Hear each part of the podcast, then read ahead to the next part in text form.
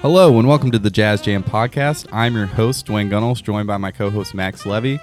On today's episode, we're going to be getting into a newer album, a much more modern um, style of jazz, uh, a great group out of Richmond, Virginia called Butcher Brown. And the album that we're getting into is a live studio session entitled Camden Session. So, Max, how are you doing today?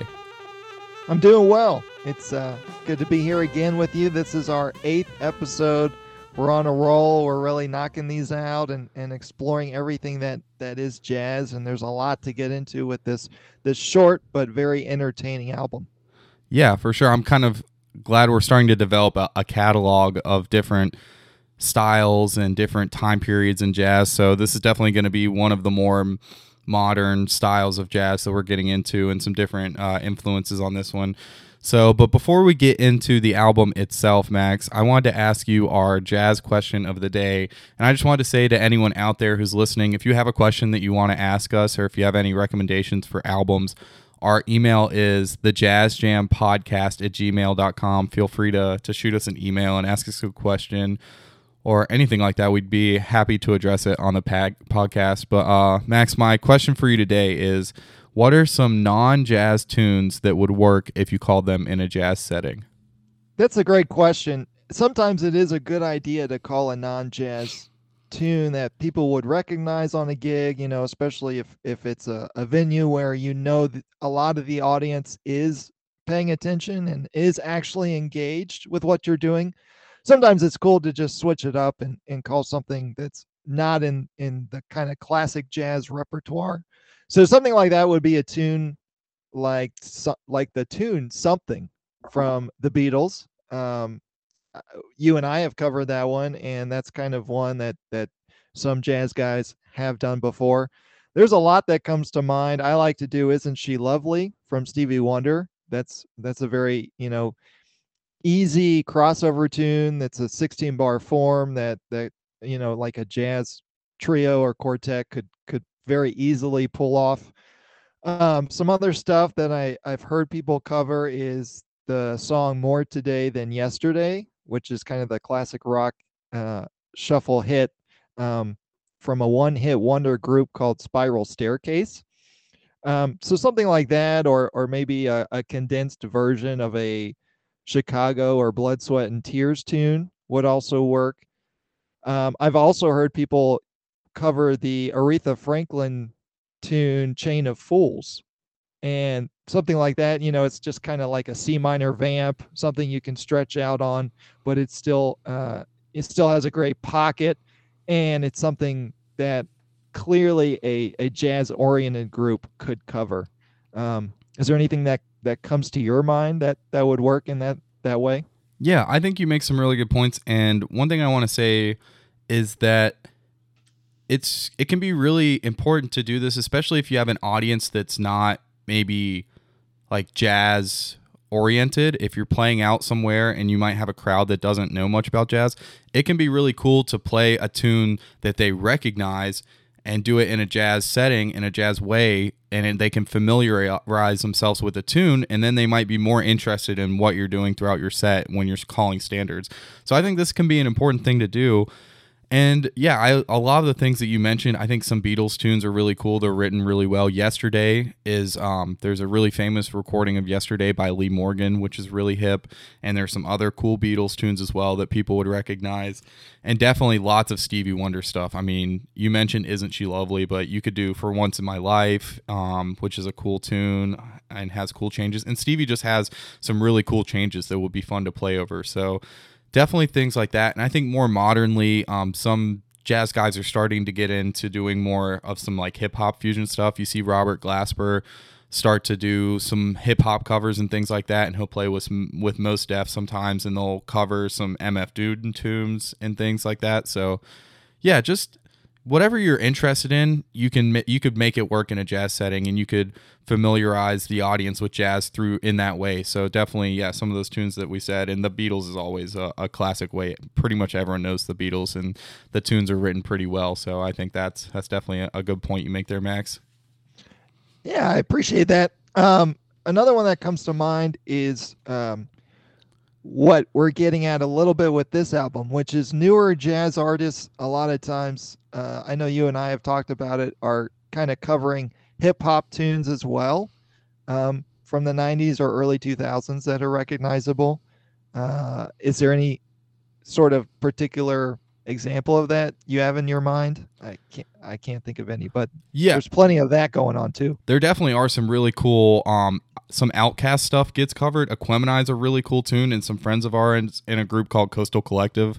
Um, some Wilmington jazz guys play uh, the tune Aquemini by OutKast. And uh, there's a really cool version of the Kanye West tune Flashing Lights that Bad Bad Not Good. They do a lot of hip hop stuff, Bad Bad Not Good, and they perform with some hip hop artists as well. They have a really cool cover of the the song "Flashing Lights" by Kanye West. So those are kind of two cool hip hop tunes that you could maybe maybe cover. And then there's a lot of J Dilla stuff that's very jazz influenced that you could get into as well. And that's more of like the Robert Glasper kind of thing would be to to do some J Dilla stuff. Very cool. Very cool. I know uh, my first mentor on the saxophone, local legend in Wilmington, Benny Hill I think you especially, and I think I have too, have heard him play. What's a rock tune? Teen Smells Spirit? like Teen Spirit. Smells like Teen yeah, Spirit. Yeah, he kills it on that, and it that's just so cool. Um, the way that the way that he does that. Definitely a shout out to to Benny Hill on that. I think he has Taylor Lee on the bass. He'll do it as a trio with just him and Taylor on the bass, and then a drummer and it's really killing. Taylor definitely he'll play like chords on his bass and stuff and really get into it. So yeah, that's a that's a really unique one to play in a, a jazz setting there because that's like grunge rock, you know. Absolutely. Also, another guy that that is kind of easily crossoverable is Van Morrison. Mm-hmm. Um, so you know, a lot of a lot of his stuff, his classic tunes are are kind of definitely something to go to if you want to add in a one or two pop songs, classic pop songs in your set list. Yeah, for sure. Let's get into this album itself, and uh, there's not a whole lot of history to talk about with the album. It's fairly recent. Um, just want to go over, you know, where it was recorded and and um, when it was recorded. So this was recorded in 2018, and it was recorded in uh, Mark Ronson's uh, Zelig studio in London, England. And it's their seventh release, and they wanted more of a production approach um, with this record and wanted this to be kind of a template for the the group to to build on. So, and apparently, according to Billboard, DJ Harrison, who's the keyboard player, was the leader on this session. And I think most typically in the group, uh, Marcus Tenney, also known as King Butch, is the the leader of the group. But DJ Harrison kind of led this this recording, this session. Yeah, there was a there were couple of the cats, especially Marcus, was interviewed in that article for Billboard.com, and basically they were saying they just followed a lot of what DJ Harrison was telling them in terms of uh, arrangement or what to do with the groove or or how to go about some of this music. So I I put that on there because you would think that Marcus being the horn player on the gig would or on the recording session would be more of that role but in this instance, it's it's the keys player, and um, number one, he's a multi instrumentalist, so he's great at at all sorts of instruments. Um, what do you think about that?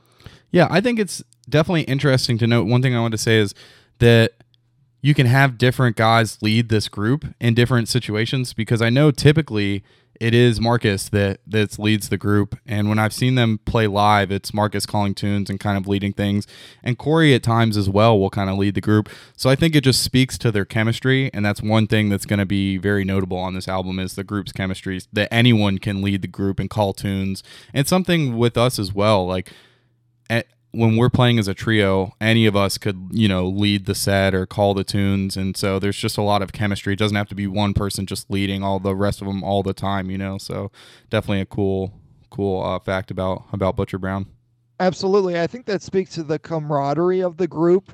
And if you have, you know, a, a, a music ensemble where everybody in the group gets along pretty well, and you can hear some of that in this record, um, where they they showcase the banter that goes on in between them and, and just how much fun they're having and and they they mess around a little bit uh, you can you can do that when you have people you not only play well with but also get along with. Yeah, for sure. It seems like these guys are definitely friends as well as being you know in the in the group together so let's get into um, the musicians a little bit the personnel on the album so on sax and trumpet we have marcus tenney on keys we have devon uh, uh, dj harrison um, devon harris i think is his real name though but he goes by dj harrison that's right and then morgan burrs on guitar Andrew Randazzo on the bass, and then Corey Fonville on the drums. Max, why don't you tell us a little bit about Marcus? Yeah, Marcus Tenney, he plays both the saxophone and the trumpet. And he started on trumpet in the sixth grade. He played all throughout school and studied music at VCU, which is Virginia Commonwealth University. And that's where a lot of these guys, if not all of them, met, uh, almost all of them, met and, and started playing together in college at VCU. Marcus studied with Rex Richardson, who, if you don't know, at one time was a Joe Henderson sideman. So a lot to learn from Dr. Rex Richardson. And and that was, you know, mainly on trumpet. And as he was going through college in school, he picked up the saxophone. He thought it it spoke to him a lot more, had a little more of an emotional effect when you play the instrument, and he really dug that. So he added that into his playing towards the end of his, his college studies. And then along the way, he started performing um, with a lot of guys, especially Reginald Chapman and the No BS Brass Band, and now is more or less, like you said, the leader of Butcher Brown, and he contributes a lot musically to this album. I really dig his trumpet playing in general.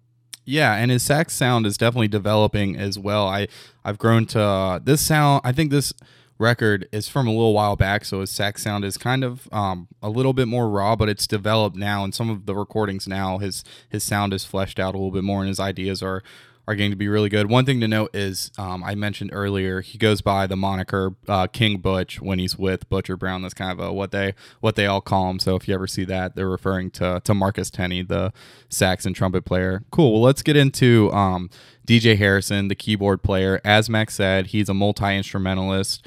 He also plays the drums and the bass as well as as the keys. And I think that kind of gives him, you know, he has a very rhythmic, funky style on the keyboard and you can kind of tell that he has that a little bit of the drummer in him with some of the the rhythmic stuff that he does. He also studied at VC or yeah, VCU, which is in Richmond, Virginia, uh, which is where Marcus, DJ, Morgan all went, and I think they met. I don't think Andrew, the bass player, went there, but I think they he's a Richmond Richmond guy, so they met him in Richmond while they were studying at VCU. So, but yeah, so um, one thing about DJ is he likes to experiment with some different sounds and different keyboard sounds. So we'll get into that on the album and the way he uses a pedal board and some different pedals that he uses uh, on when we get into the album itself. And then Morgan Burrs is the guitar player. He also studied at VCU, like we said. He plays in many different styles. He has a very kind of uh, southern soul style to his guitar playing, and he's uh, performed alongside Quincy Jones, Trombone Shorty, and uh, Wynton uh, Marsalis as, as well. So some cool, cool uh, people he's played with there. And then let's get into Andrew Randazzo he like i said richmond based musician. He's been he's played with Natalie Prass uh, thorpe jensen and now is the full-time bassist with with butcher brown. And then max why don't you tell us a little bit about the drummer who is maybe the most notable musician on the album corey fonville? Yeah i think he is the one you would recognize the most other than maybe marcus. Um, corey fonville the drummer on this originally from Virginia Beach, Virginia. He's been playing drums since he was age two. So that is insane. um, but almost at the time he started walking, he was playing drums. He was waddling, playing the drums. that's right. He attended the new school in New York, uh, and then he transferred to the Dave Brubeck Institute. Um, clear across the country. They gave him a big scholarship, and he basically went to Dave Brubeck Institute for free. So that's why he went over there. And after graduating, he toured with so many greats like uh, Nicholas Payton, Christian Scott, Jacky Terrasson. And he is right now one of the most sought after, most in demand drummers today in both the jazz scene and the hip hop or R&B scenes. So he he kind of gets around. He's he's very musical. You can hear on this record all the things he pulls from when he's when he's playing the drum set, and he's he's very I don't know diverse in what he does, and I don't know. Sometimes you can't predict what he's going to do next, but you know it's always going to be grooving and it's always going to be in the pocket. And I know he plays a lot with Christian Scott. Yeah, that's probably the most notable is he's played on a lot of Christian Scott's albums and toured with Christian Scott a lot. So cool. Well, let's get into the album itself. There are four main actual musical tracks on the album, as well as two uh, pre-cut interludes. So Max, why don't you tell us about uh, pre-cut interlude number one? What are your thoughts on on that one? Right. They the, the album starts with this. It, it's not very long. I think it's 30 seconds, maybe a minute you can hear a bit of the bass going on, kind of like it's it's just just pra- the bass players practicing a little bit or, or just tuning or something. There's a lot of banter and a lot of laughter you can hear amongst the players, so you get a sense, a little sense of the camaraderie that's going on, and it's a brief brief example of what I mentioned, which was the relationship between the musicians.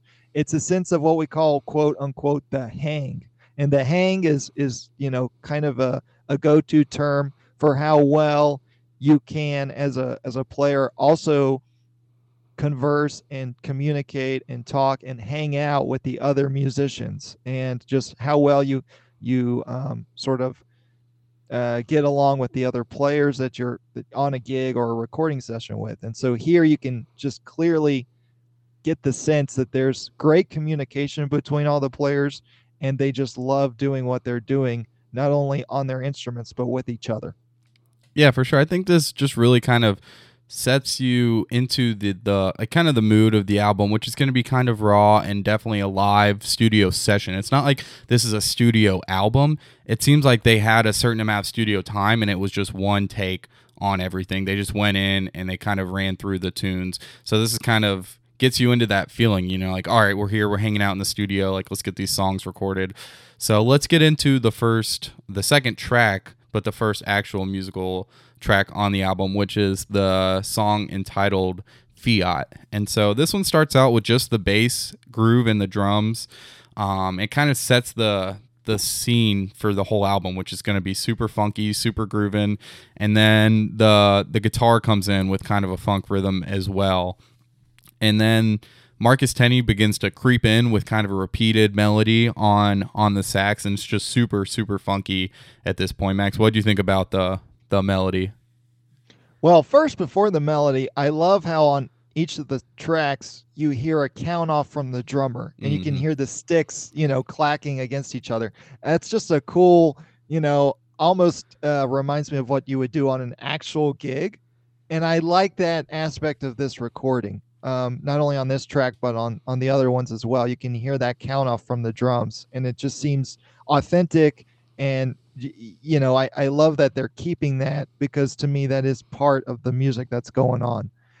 Um, the form of the song isn't. It's kind of an A B tune, and it's an A minor, so it's a kind of a two chord four bar groove that repeats four times. And then there's a B section with a two bar melody that's also repeated four times.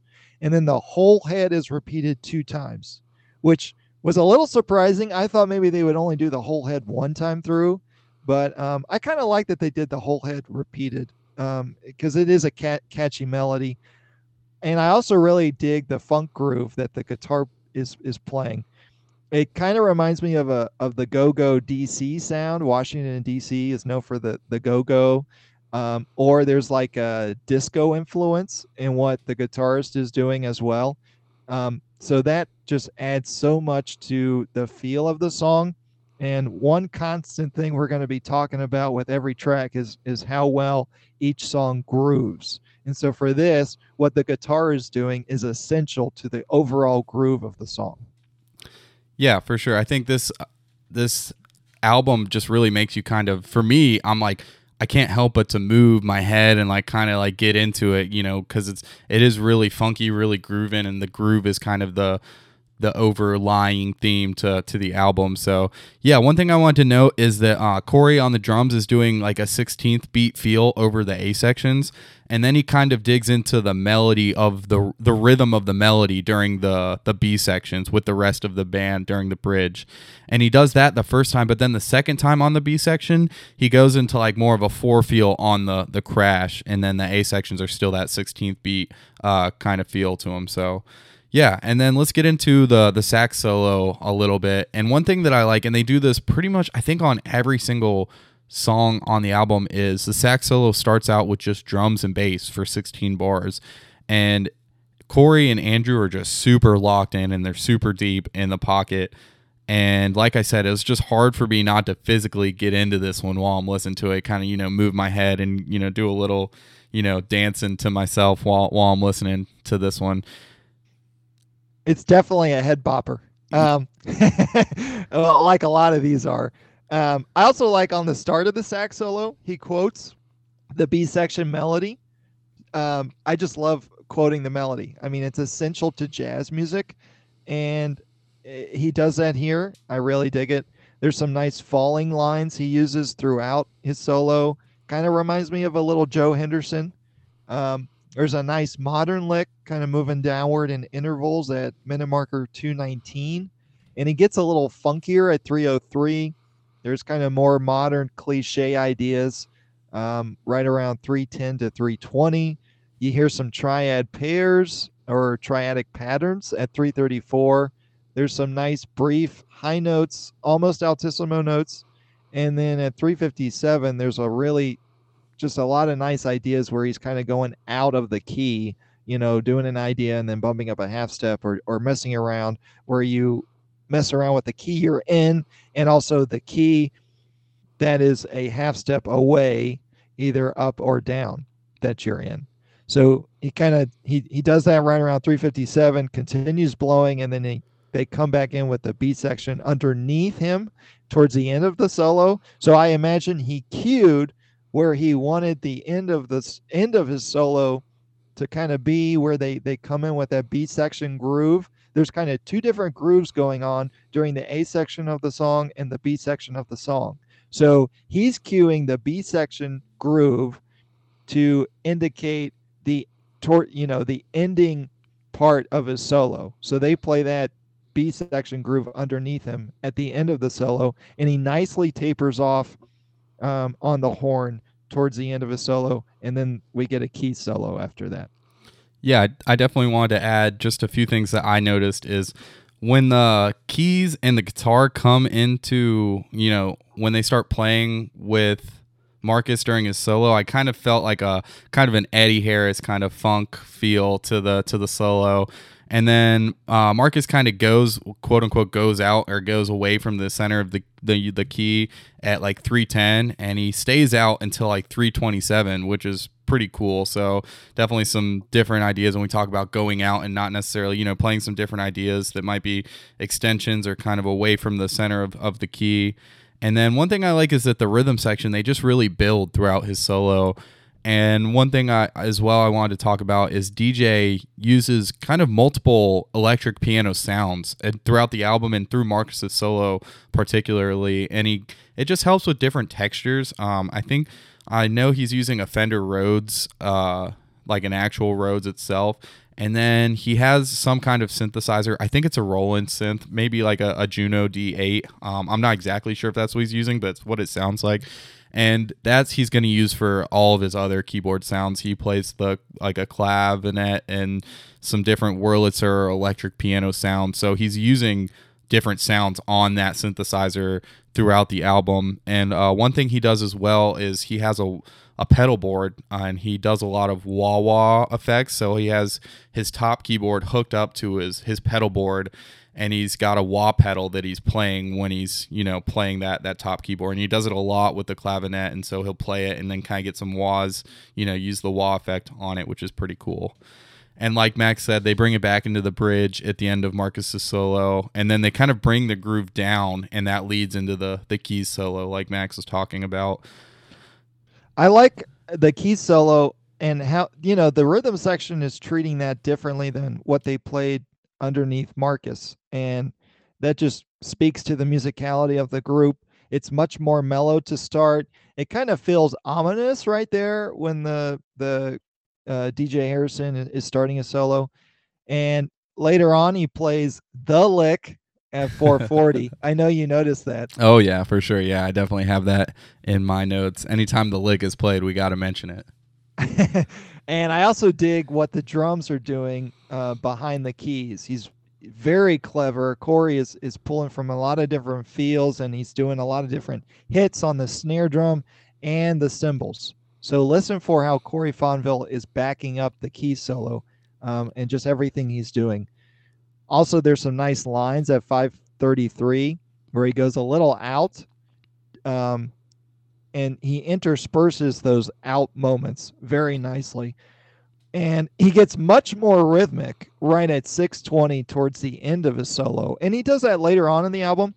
He seems to have something of a formula for how he's approaching his solos on this where you know start out kind of nice and easy you you get busier and then towards the end of a solo he's going to get more rhythmic. Mm-hmm. so you hear that on this solo. Yeah that's definitely kind of his style as well. I've, I've heard them play live and that can be kind of his style is to start out a little bit more sparse and spacey and then kind of as it develops he'll really get into some more rhythmic stuff and the band will will follow in with him with corey and, and andrew on the bass yeah, I definitely I like the use of dynamics here, how they really bring the groove down into the key solo, and you get kind of less notes from the bass, but he's still outlining the groove, which is cool.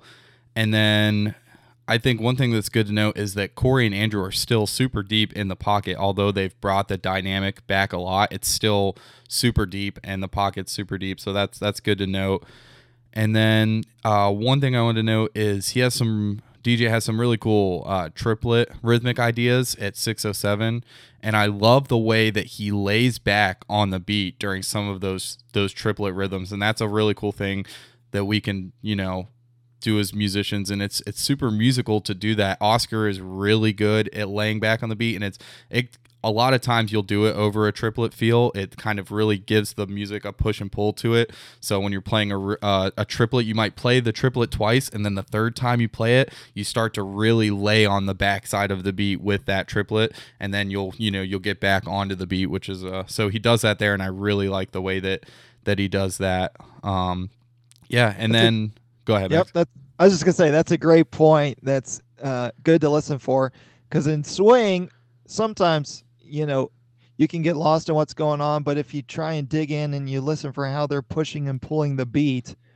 that will, you know, let you understand or, or feel the music a little bit better and realize how well um, they're swinging, or in this case, how well they're grooving. Um, so that's a good point. And I wanted to say they also come back in with that that B section groove underneath the end of the key solo. And then when they end it, there's kind of no real repeat of a head section. They just kind of end it after that key solo.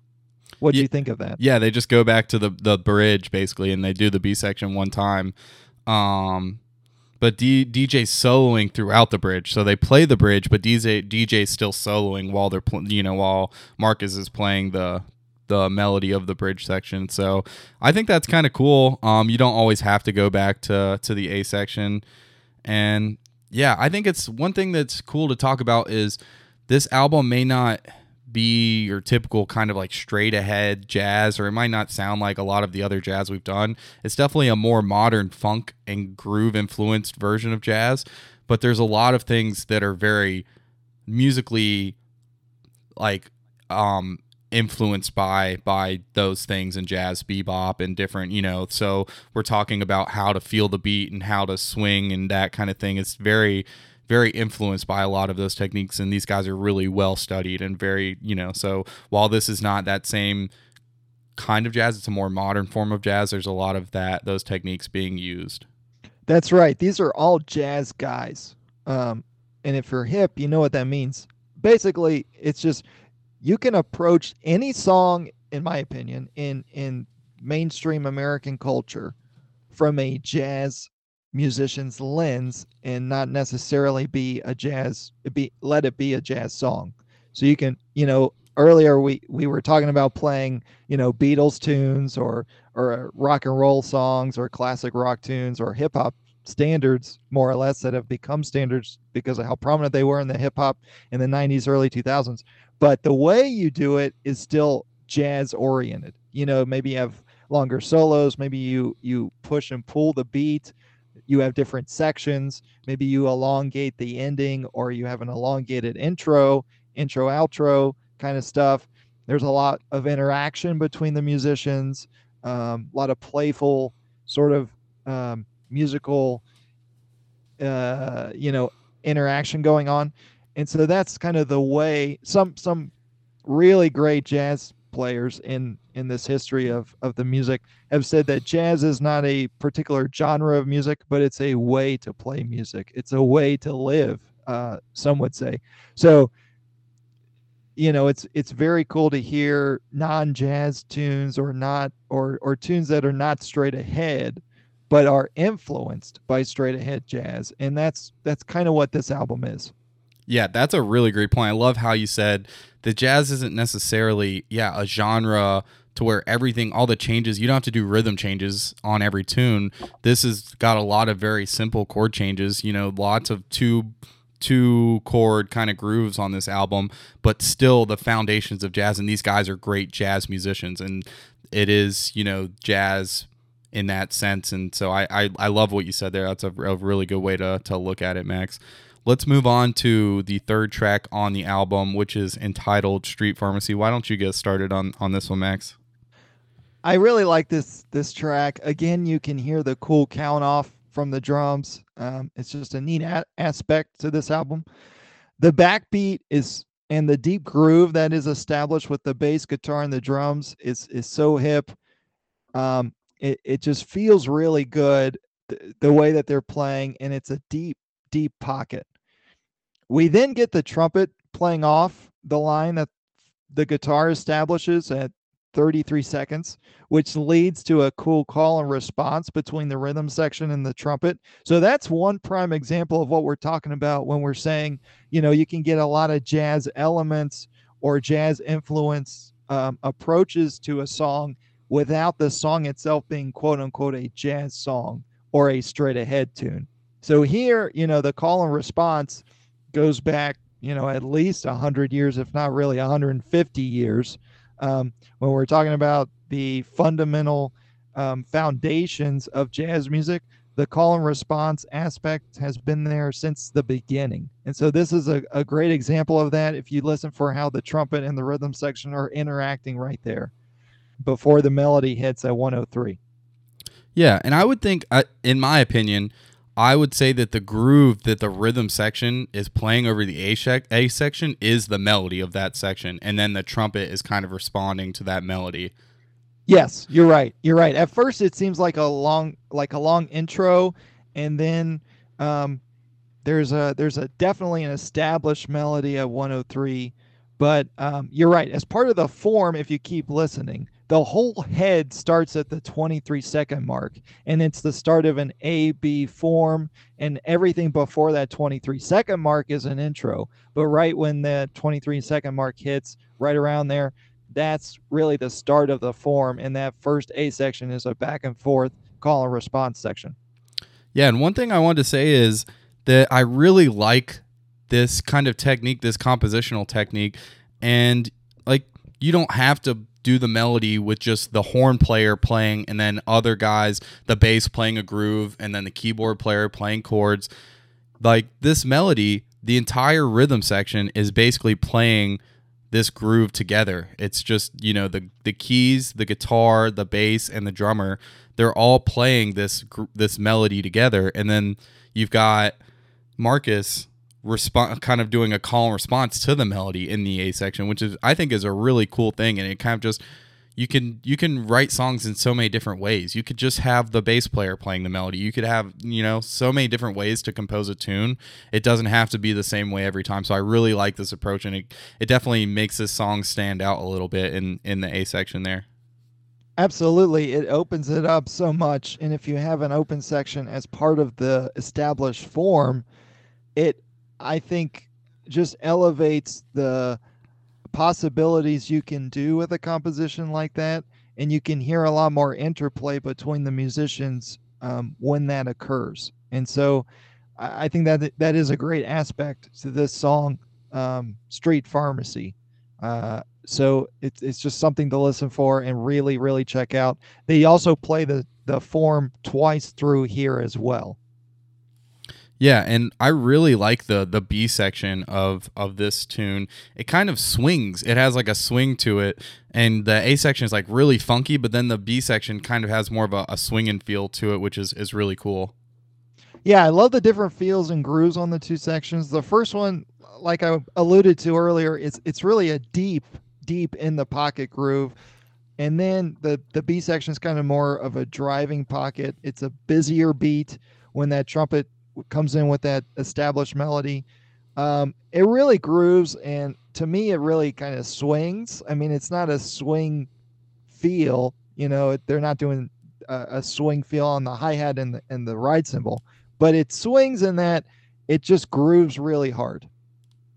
Yeah, for sure, and it, it definitely does. Yeah, has kind of a swung like a swung feel to it although it, you know it's not straight like straight eighth notes um it right. has more of a, a, swing feel to it than uh, like an eighth note or a 16th note groove or beat does to it so yeah and so dj harrison takes the first solo on this one and like before, they start with just drums and bass as the solo starts. This is going to kind of be their recipe. And one thing that they do really well as a band is they build their solos really well and through the energy. And so this is a way that they do that is they start out by bringing the groove kind of way back with just the bass and the drums. And so yeah, and one thing I want to point out is that DJ is using a wah wah pedal through the, his synthesizer, like I mentioned before, but he's doing it on the solo, which is really cool. He's using a clavinet sound here, so he's got a wah wah pedal and the clav, which you think of Stevie Wonder with the clav superstition. So if you know that song, that's a clav right there. And so that's kind of that like punchy sound, but DJ's using a wah pedal to kind of be able to really get a lot of phrasing out of out of the sound of his keyboard. So he's able to use the punchiness of the clav as well as the wah pedal to kind of really shape the phrases that he's playing. And so his style on this one, like we talked about, is it's pretty rhythmic. It's a lot more rhythmic than linear on this, although there are some cool lines in his solo. And I think this just really fits the the funky vibe of, of the of the tunes here. So I think you're right. The key solo here is more in the pocket improvisation than, you know, modern, uh, linear, large intervallic ideas. You know, modern for the sake of modern is how I would think about it. Um, there's a little less of that here. It's more groove oriented, and it's just a nice solo all in all. And then we get uh, a trumpet solo right after that, and they're doing the second groove during that B section behind the trumpet solo. So they don't do that A section groove at all for the trumpet solo. They just stick to that B B groove. And I think that is so hip. It really it just really funkifies everything that's going on.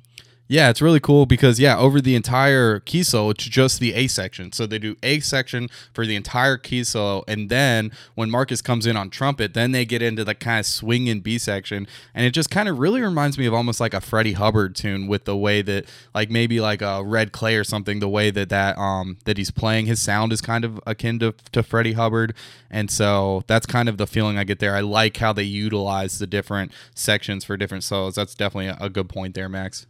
That's right, and and I like that Hubbard uh, connection because you can hear he has a very straight tone on the trumpet, not much vibrato, if any at all, until very uh, towards the end of the album you get a little vibrato, but it's it's very straight tone, very Freddie Hubbard esque. Um, he's got a lot of nice lines, and there's a really cool double time line at 504, at 515. He does some very very neat fast up and down sweeps on the horn.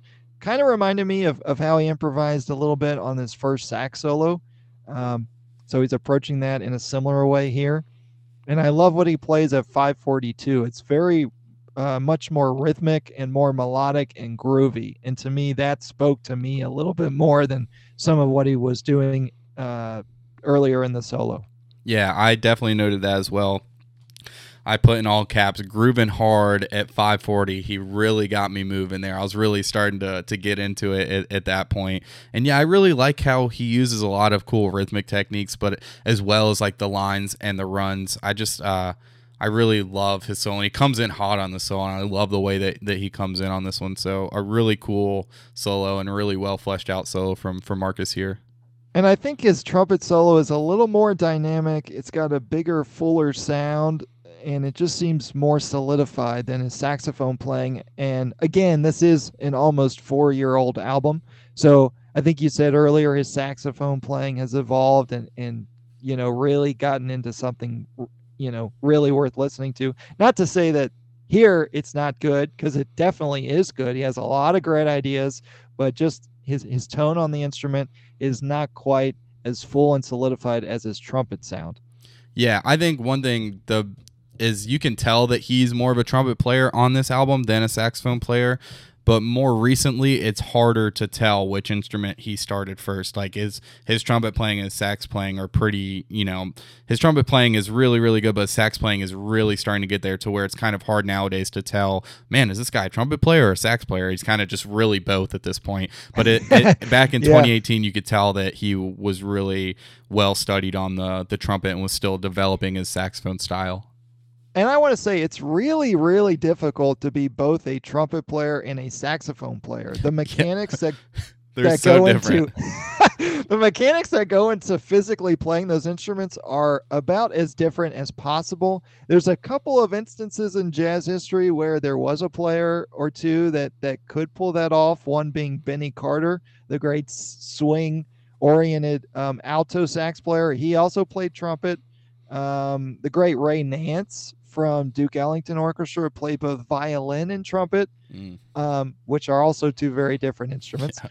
But uh, it's really, really hard to pull that off. And yes, if you listen to him more recently, you know, he does it just superbly uh, on both instruments. Um, so props to him in general for wanting to pick up the saxophone in addition to his trumpet, you know, in, in school and, and in the gigging scene because it's very tough to do. Yeah, I think it's the first time I ever listened to Butcher Brown. I was just really blown away. I sent it to Max immediately. I was like, this guy, this cat is ridiculous. And one thing that he does as well, he doesn't do it on this album, but we talked about the hip hop influence they they'll do some hip hop tracks and he raps as well. Like so this this dude is just super talented. His rapping is really cool as well. I really uh I'm I'm a hip hop guy so I like hip hop and he's good at rapping as well. So going to see him live, he's just kind of a jack of all trades, trumpet, saxophone, he'll rap some songs. It's just it's he's a really talented guy. Absolutely. He's an all-around musician and it's great to see and and listen to. Um and then how they end the track there's kind of again no verbatim head repeated, but they end with the feel of the A section um, sh- very shortly to end it. Um, the the endings of these are are quite interesting to listen to. Yeah, yeah, they don't do the typical kind of like play the whole one time through the melody again. They I don't think they do that at all on this album. They'll end each song in kind of a different way. Usually they go back to something from the form, whether it be the A section or the B section or something from one of those sections. So I think it's really interesting to listen to how they draw back to the melody but don't play the whole melody to end it like you might typically see in jazz music. Absolutely. And then after this track, we get another pre-cut interlude, and so this is the second interlude on the album. Um, the the first one was what what they opened up with before the actual first song, and here I think we get a lot more from this interlude cut. Even though you're just hearing banter from the from the musicians, it's very uh, important to actually listen to what they're saying because you can learn a lot here about the process of recording and the process of playing together as an ensemble. They mentioned number one, the talkback mic. If you don't know what a talkback mic is, it's it's what you know. It would be a microphone for the band leader or for the arranger of the session or maybe the producer to use when they're talking to the other musicians on the recording session because a lot of times each instrument is isolated and so they would have their own little rooms where only their instrument could be heard from the microphone picking them up or sometimes it's a very large room and the players are in different corners of the room so that the microphones don't pick up the sounds of the other instruments and and have what we call bleed through. So you can you can get a sense of that when they're talking about oh i can't hear the talkback mic. Oh i can hear the talkback mic. Oh i can't hear it. So it's important that they hear the talkback mic so that they can get the directions from the from the band leader or in this case i think uh, a lot of the direction was coming from the the keys player. So they needed to hear what you know what the cue was going to be for for a certain section because i think a lot of times during their solos especially they're cueing you know either the next solo or the next section to end their own solo. So you got to hear for for what they're going to say is is going to be their signal to cue the band um, that's just one example of a direction, but there's a lot you can learn from this banter in this interlude. Yeah, I think it's it's just kind of fun, the kind of banter. And at one point, you can hear them kind of messing around with each other. Yeah, they say like, "Oh, I can't hear the talkback mic," and then at one point, one of the member goes, what's wrong with you?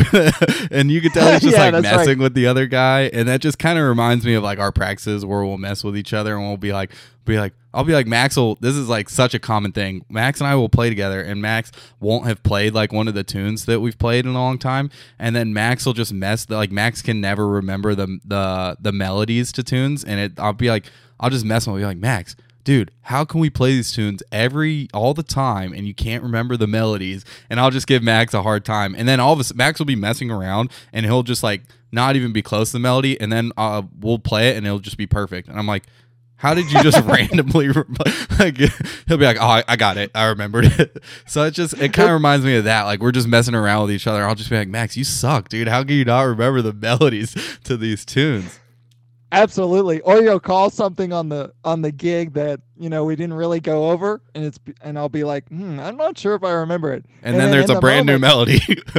sometimes. And then sometimes, yeah, sometimes there's a brand new me- melody, or sometimes I I nail it, and it just I just uh, you know at the right moment you can pull from your head somewhere. It's in there somewhere. Once the, the muscle memory gets going too, then it's just yeah. like yeah. So that that's funny. Yeah, there have been times on the gig that we'll play a tune and the melody that Max plays, I'm just like, that is not the melody to this. It's him. it's fun. It's good because Max is killing. But I'll just be like, Max, you know that wasn't the melody. He'll be like, yeah, I couldn't really remember, so I just took it in a, my own way, and I was like, okay, that's cool. But that's just I was being. Go ahead. Yeah, I was just gonna say I was being artistic in that. Moment. That's true. Yeah, it was your artistic interpretation of the melody, not that you couldn't remember the melody.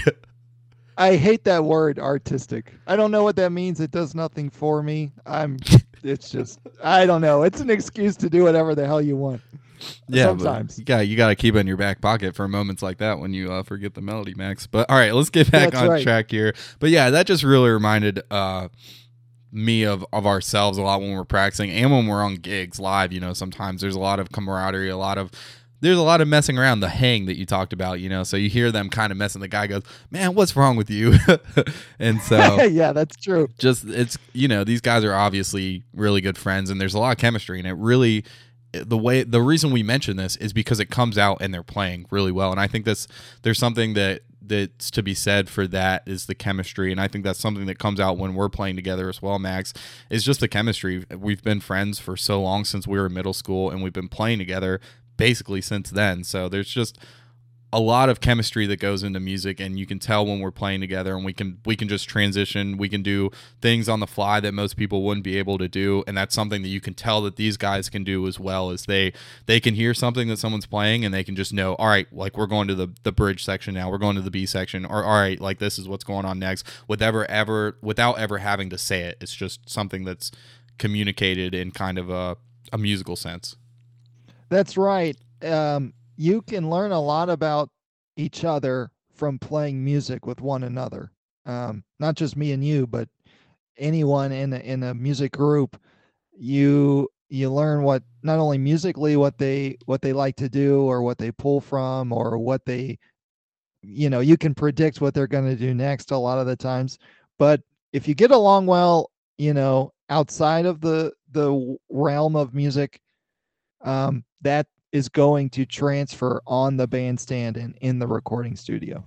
And I think we hear that a lot throughout history is guys who were really good friends. It translated to some really incredible playing. Like you hear Coltrane and McCoy Tyner, guys who played together a lot and were really good friends. Their music, it just comes out in their music, and so I think that that's something. There's definitely something to be said for that, um, that camaraderie, and so cool. Well, let's get into. Um, oh, one thing I wanted to mention about this is the interlude is there is some playing that they do, and uh, Andrew on the bass kind of gets into some like harmonics, some like Jaco esque kind of harmonics and stuff, and I thought that was pretty cool. So you kind of hear them messing around and quote unquote noodling. I don't really like that word, but you know, noodling. Uh, you know. Yeah, I don't know what noodling really means. Um, you hear people say it, but I know. But uh, so what? It's uh, me- another meaningless term. uh, like uh, yeah, like the bass, you can also hear towards the end of the interlude the saxophone. You know, Marcus messing around with the lick and then moving it down by half steps. Um, and so he either he's he's practicing a uh, lick he's going to play, or it's something he's been working on, or he's he's just killing time working on something. So it's it's cool to hear those moments because a lot of times in the recording studio that will happen. Yeah, and I'd I'd call it riffing more so than noodling. Makes it sounds like you don't know what you're doing. They're like he's riffing. Right. He's like practicing riffs, kind of like working through something. Noodling makes it sound like you're just playing to play, and that's not. They're obviously like they're playing something, whether they're warming up or just testing out a different idea. They're not just noodling around, just messing around. They're actually playing something to, to you know with some intent there. So I think that's important to note. And I, I also don't like that word noodling. I kind of said just to kind of uh, set you off a little bit, Max. So that's uh that's uh, you you know how to do that. You yeah, to set me off. Like yeah, like we said all these years together. So all right, let's get into the next track on the album, uh, which is Camden Square. And so this tune's really interesting. Um, it has an intro that has everyone on it, but uh, sax first that kind of sets a, a mellow mood to it. And then the melody comes in over a relaxed groove in the A section. And then I really like the B section melody in it. It's like, it's really nice. It's pretty catchy and then they go back into that groove uh, like at the very beginning and then they played the entire melody again so they play the head twice, and it lasts three minutes and thirty seconds. Yeah, that's a common theme with this album. They're they're playing the head two times through, no matter how long the the the sections are. Um, so it's it's kind of predictable, but it's also kind of cool because you'd expect, you know, like a longer melody, a a or in this this case, uh, another A B form. They love the A B form, but they also love repeating it twice through. I mean, that's a that's another thing where there's a definite jazz connection. You know, where a lot of times if you're playing the head to a, a 16 bar form song or a 12 bar blues song, you're gonna repeat the head two times. That's so, true.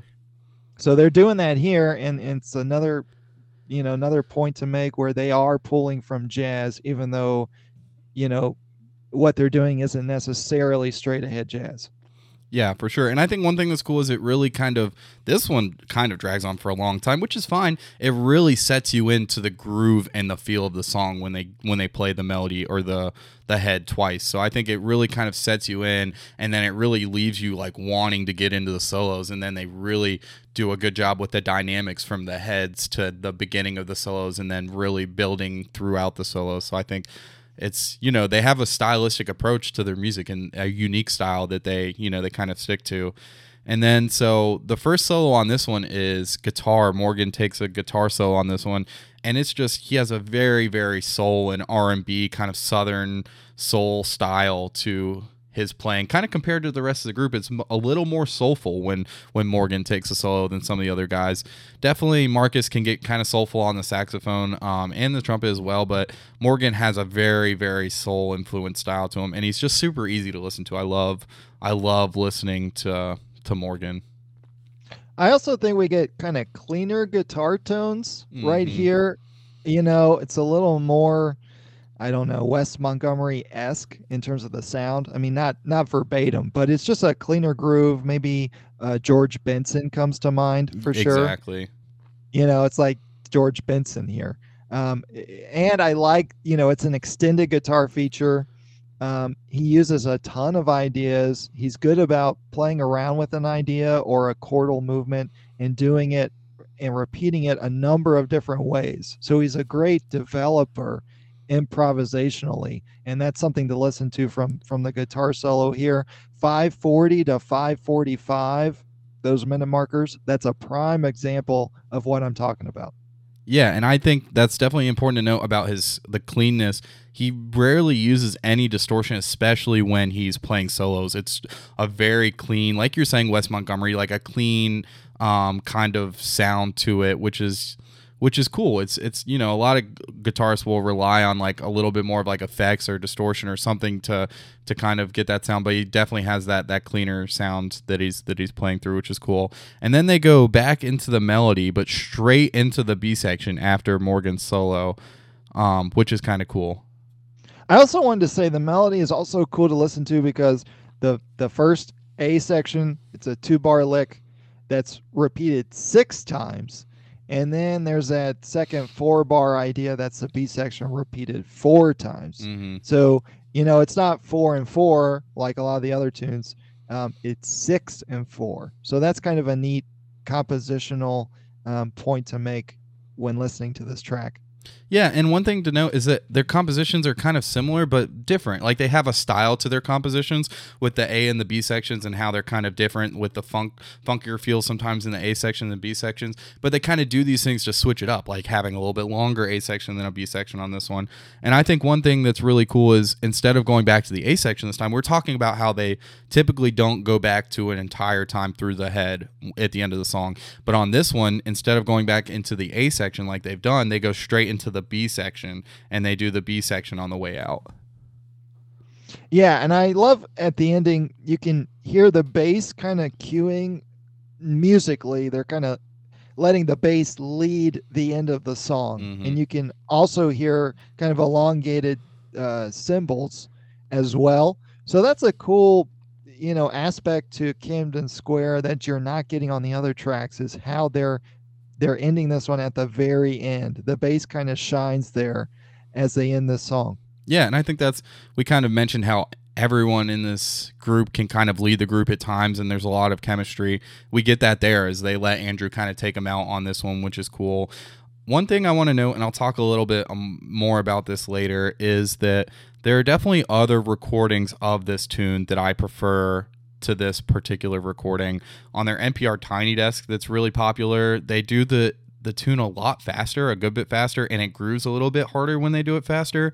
And in that recording, they break the groove down after Morgan's guitar solo, and then they go into uh, a Marcus Tenney sax solo, which is absolutely killing. And how we talked about how his style develops has developed over the years. That solo is really killing. So, and it's a much I prefer that version um, to this version of of this track. So definitely go check that out. Do you know what year that Tiny Desk concert is from? It's from it might be the very end of the pandemic. It's either 2020 or 2021. Um, let me I'll, I'll look up. It'll take me two seconds. Um, I'm I- just curious because you're right. You can hear because I've I've listened to that or or watched that, and the sax playing on that just a little little bit more dynamic, and they open up certain sections a lot more than than they do here. Um, so I, I really like you know what they're doing on on that Tiny Desk concert. it's from 2021 which uh so yeah like right you know kind of right after the thick of the pandemic so yeah three years after this and there's a there's definitely uh you can tell they're a little more buttoned up and i really like that that entire recording and the like we talked about his sax sound has has developed. So definitely go check that out. It would honestly be cool to review that as an album even though it's not technically an album it's a it's a cool recording. And we talked about um how king butch uh marcus tenney does some some rapping. He does some rapping uh during that performance. So you kind of hear what i was what i'm talking about there. So cool. Well let's get into um the final track on the album which is 918 max what do you think about about this final track on the album It's got a very funk style kind of guitar groove. Um, I, I think I like this one a little more than Camden Square. It definitely grooves a little harder. Um, there's less busier drums here too, um, and it works to the groove's overall effect and really just makes it groove a little bit more and breathe a little bit better, especially during the the start of the guitar solo that occurs. Um, but before that, you get a, a trumpet uh, kind of melody right at the 23 second mark. And this song is a little bit more of a conventional song form. It's 16 it's a 16 bar form and it's um it just it it's just more in the sort of tradition of um, jazz composition, the way the melody is formed here, and I I just I really do dig it. The guitar has the the first solo as I alluded to earlier, and there's a lot of nice single line ideas that he throws in, and there's a little bit more of a bopish blues element to the guitar solo. There's more lines and and more kind of of the bebop tradition in, in what the guitar is playing here.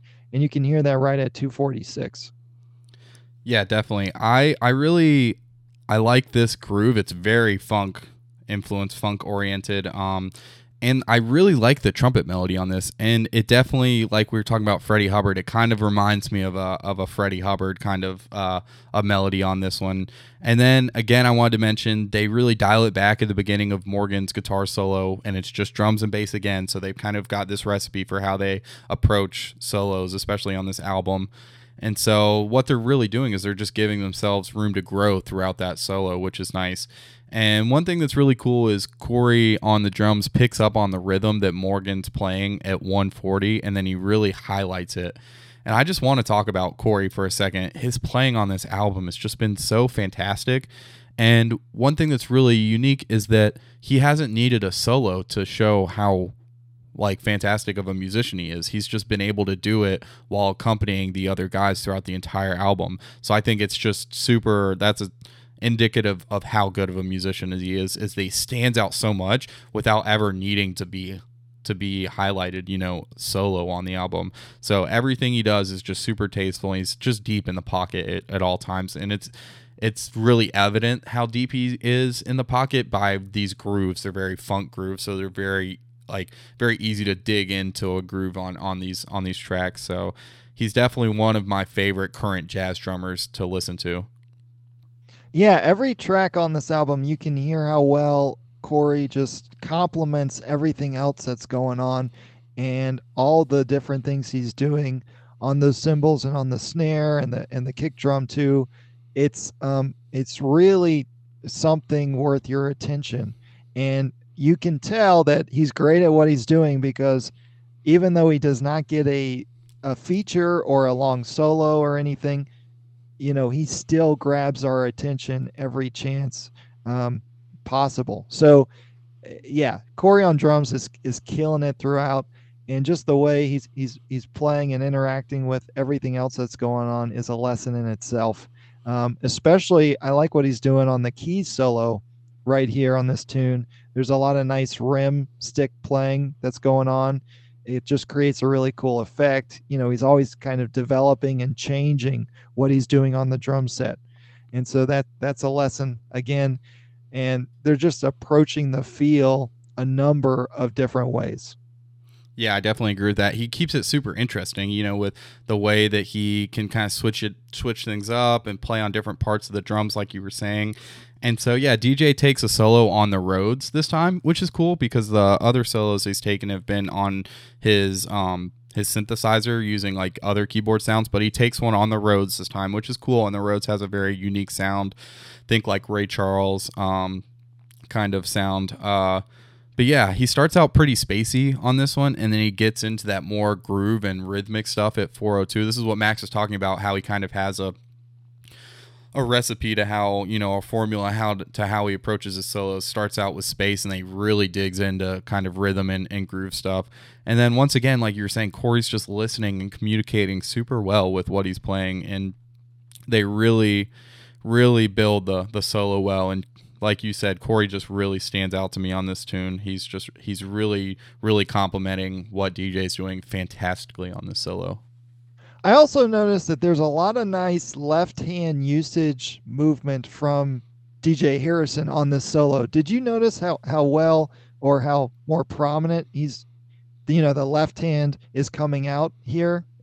Yeah, and Um, he's using his left hand in kind of a more traditional, and there's definitely a stylistic difference between playing the Rhodes to playing a clav, whereas the left hand on a clav might be used just for kind of a rhythmic thing, and that's something you get on organ too, where you might you might not really be focusing on what notes you're playing with your left hand, but you're hitting the keys just to create a rhythmic effect.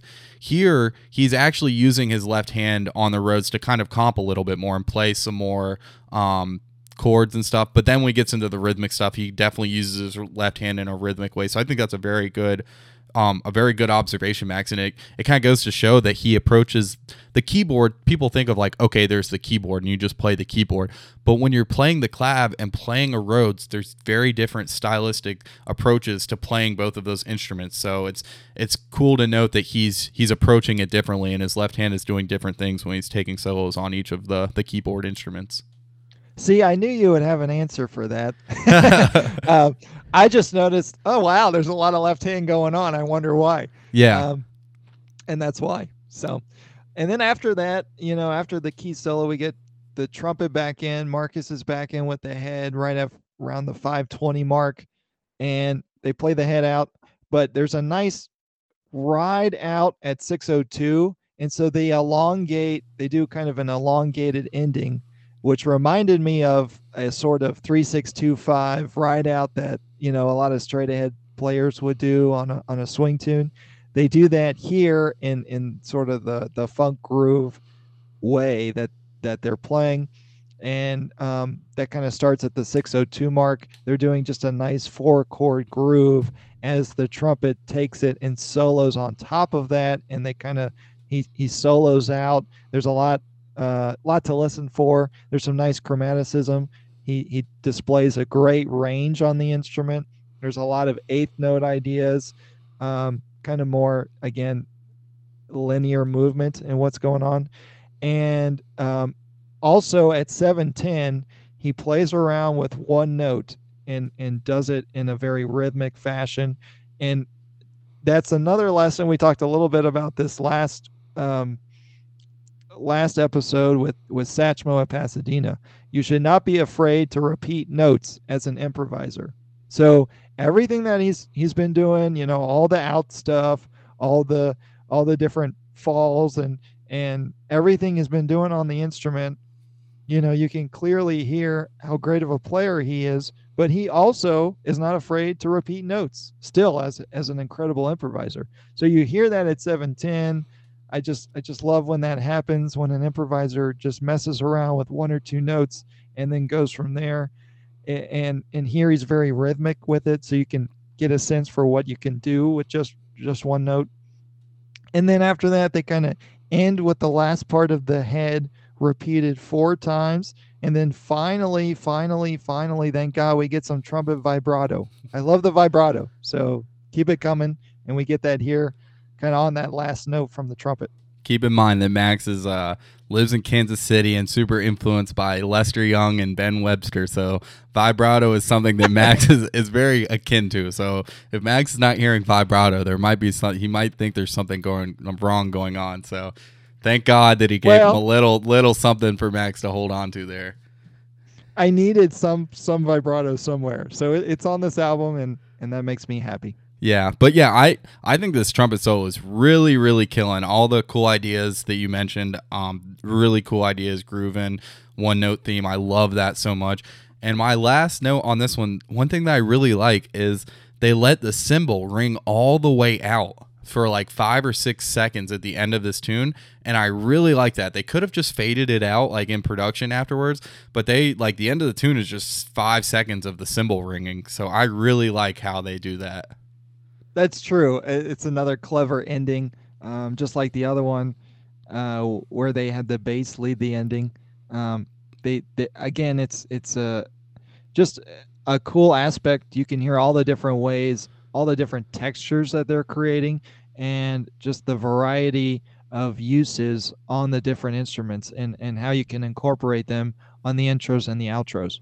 Yeah, and I think one thing we were talking about is how musical they are, and this just goes to show that you can take maybe a composition that has just a few chords and doesn't have a lot to do in the way of changes and the sections, just an A and a B section, it doesn't have to be anything super complex in that way, but make it super musical. And they're just so musical in the way that they choose to finish you know to end the songs and the way that they construct the songs. It's super musical. I think you know we play the tune mr magic by grover washington jr and a lot of that is just a two chord vamp and you can still make that super musical even though you're just playing two chords. You don't have to play you know giant steps is musical and confirmation all those tunes rhythm changes those are all very musical but you can be musical with just a few chords and so i think they they show that super well um is that you can be musical in in different kinds of uh of jazz styles.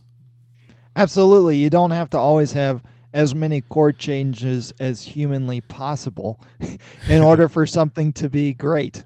Um, I, I love a good two chord vamp, and you know, a lot of times if you're used to playing a lot of chord changes and going in and out of different keys or different sections of tunes, it can be a little challenging for you to approach a two chord vamp eh, or a two chord, you know, just just song.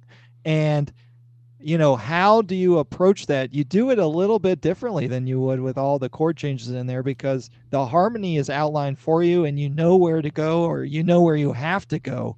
Whereas on a a two chord song, you have to be inventive and creative and extra, extra musical. That I that is exactly what I wanted to say is that during a song that has a lot of changes, it can be easy to just that's the outline that you're playing. But on a song that just has two chords, sometimes you need to be more musical over those because you it's just giving you that. And then you have to come up with all kinds of different ideas to make it interesting. You can't just work your way through the changes you know? So i i definitely i love what you're saying there max amen brother well let's get into our our top threes and our not so hot tracks on the album max why don't you go first on this one Sure. My number one was Street Pharmacy. It was the clear number one for me. I just bobbed my head too much on that one, more so than any other track, for it to not be my number one. And I love that B section melody, and it grooves so hard, and and I love the different grooves on the two different sections. I mean, that's kind of a go-to for their arrangements on this album, but that really comes out super well. Um, and that track is a super fun, and and I love what the trumpet is doing too. My number two spot is Fiat some great stuff in there. I love the groove. And then number three is 918 or 918. And then my not so hot is the pre cut interlude number one. Um, I was to just do the, the fourth actual musical song, musical track, uh, Camden Square is my not so hot. But I made it a point to have one of the pre cuts on there because I get a lot more from interlude number two, where they're talking about you know things in the recording studio the talkback mic the banter that's going on the um, some of the playing on the bass and the sax that's going on you can just get a, a better sense of everything that goes into the recording process and with the camaraderie amongst the musicians themselves from that second interlude. And i just didn't get nearly as much from the first interlude. It made me question why it was there. Maybe just have one interlude or why not have an interlude where you're getting those moments in between every track?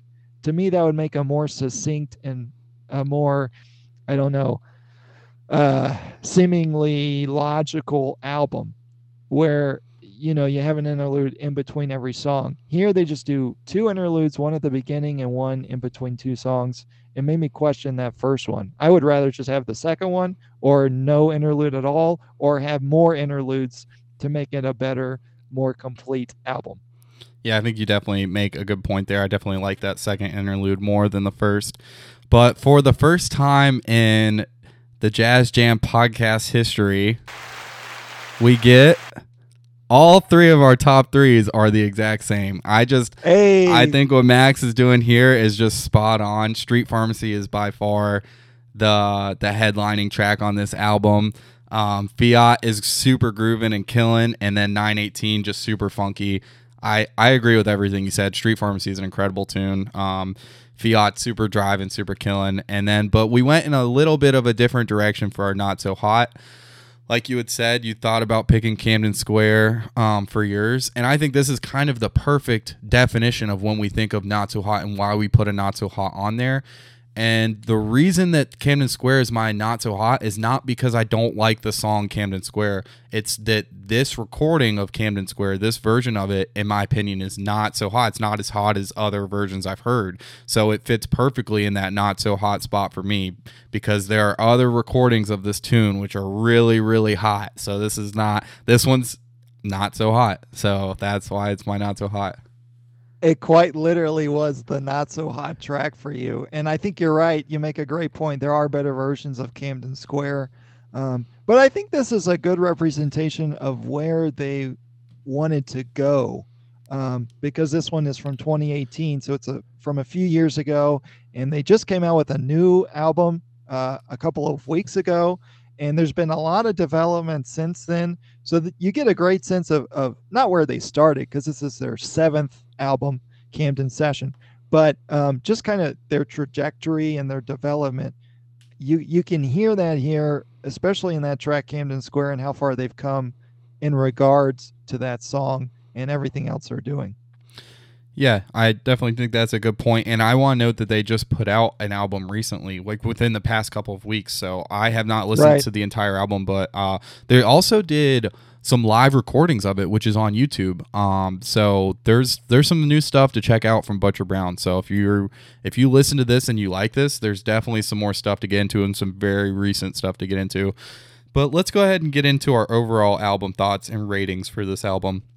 So I'll go ahead and, and go first on this one. Butcher's Brown Camden Session is a funk and groove filled live recording that demonstrates the musical abilities and the chemistry within the group, like we mentioned.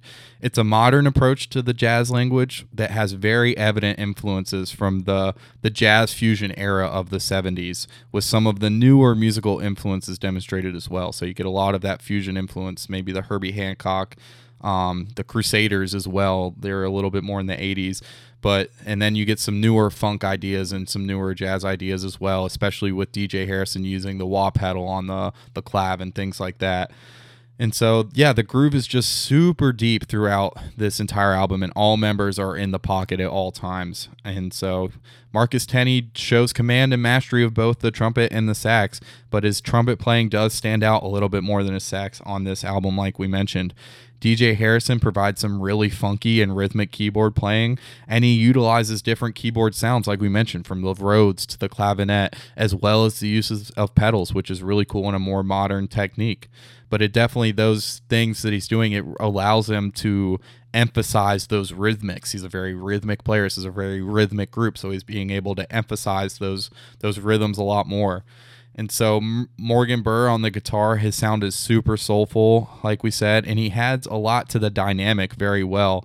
And he stands out a lot when it's time for him to take a solo. He's you, sometimes he, you know, you don't really notice what he's doing, but then when he takes a solo, he definitely stands out. And I think his Southern soul style is very reminiscent of a band I just mentioned, uh, Larry Carlton from the Crusaders. His jazz guitar style, that kind of soulful. The Crusaders are kind of a more soul fusion kind of group. So he definitely reminds me of, of that style of guitar playing. And then Andrew Randazzo and Corey Fonville are just super tight and locked in at all times on the album. And their chemistry is just top notch from these two guys. You can tell they're really, really locked in together. And then Corey is who stands out the, the most to me on this album. Um, and he never even needs to really be fully featured to stand out. So that's just really incredible from him. His style is jazz, funk, soul, R&B, hip hop, and it's all blended into his listening and his communication, which makes him one of the best jazz drummers on the scene today. Um, I feel like there's probably some some Chris Dave influence as well as many other guys. Chris Dave is a great jazz drummer, some hip hop influence there. And it's obvious that Corey is just super well studied and he, he's listened to so many great different drummers with how diverse and eclectic his style is.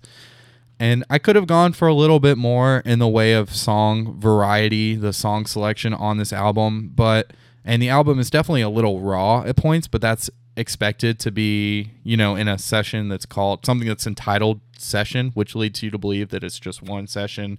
They're playing through the tracks, one take on every tune And I think overall, despite that, the kind of lack of variety, it accomplishes what it's set for to do, which is they want to get you moving and they show their chemistry and their capabilities very well. So just very funk and groove oriented, and it's kind of raw in that way, but it's it's nice because it just really kind of gets you moving and feeling feeling everything with them. And so yeah, like I said, I'm very much looking forward to things to come and you know digging into some of their newer stuff a little bit more. And so overall, I give this album a 7.7 out of 10. Well said.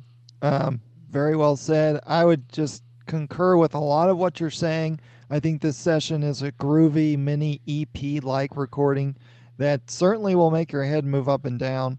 The musical pockets that are created are so deep, and the groove is just well sustained all throughout the album. There's a number of neat yet simplified compositional techniques that are used, and each song's groove or feel continually evolves on each track. There's a number of influences, including Weather Report and a little Herbie Hancock, I'm hearing, that seem kind of present throughout the music. And you're right, there's a lot of kind of 70s era um, influence in, in what they're doing. Marcus Tenney's trumpet and sax performances do stand out, along with Corey's drums. I think Morgan has a couple of great guitar solos, and DJ Harrison pulls from a number of different experimental keyboard sounds that really um, kind of just showcase the variety of sounds you can get from the keys and the different ways you can complement what's going on around you as a keyboard player. The bass player is consistent and can and can constantly showcase his ability to aid the feel that's that's occurring in the song. There is that one pre-cut in the moment interlude that works well, the second one, yet the first one does not seem necessary or it's not nearly as interesting as the second. Also, why not add a third or fourth pre-cut track like I mentioned earlier in between the other songs? It just to me makes more sense. Or you just only have the one interlude. I think Tenney's trumpet sound is is slightly more full and dynamic than his sax playing. Yet, as we've noted, his sax playing has developed, and he's just really incredible how he can play both of those very different instruments so well. There's some of the improvisatory ideas here that kind of seem lost to me, or they're kind of unnecessary, or they're not um, moving in certain parts as well as others. But there are other improvisations that are really deep in the pocket and groove really, really hard. Um, so just a couple of those very out moments seem a little overdone to me, but they, they they're still executed quite well. It's just not my preference sometimes. The whole album is definitely worth a listen, as the groove is what to listen for here, undoubtedly. Listen for the groove and everything that's going on. Butcher Brown is a group worth your attention. There's no doubt about it. My overall score is a 7.6 out of 10. Yeah, and that kind of we're in the same realm there.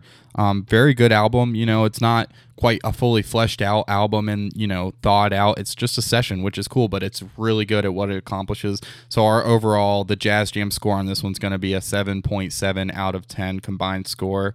Max, why don't you tell us a little bit about um our next album that we're going to be getting into? We're going back to a classic jazz album for our next one.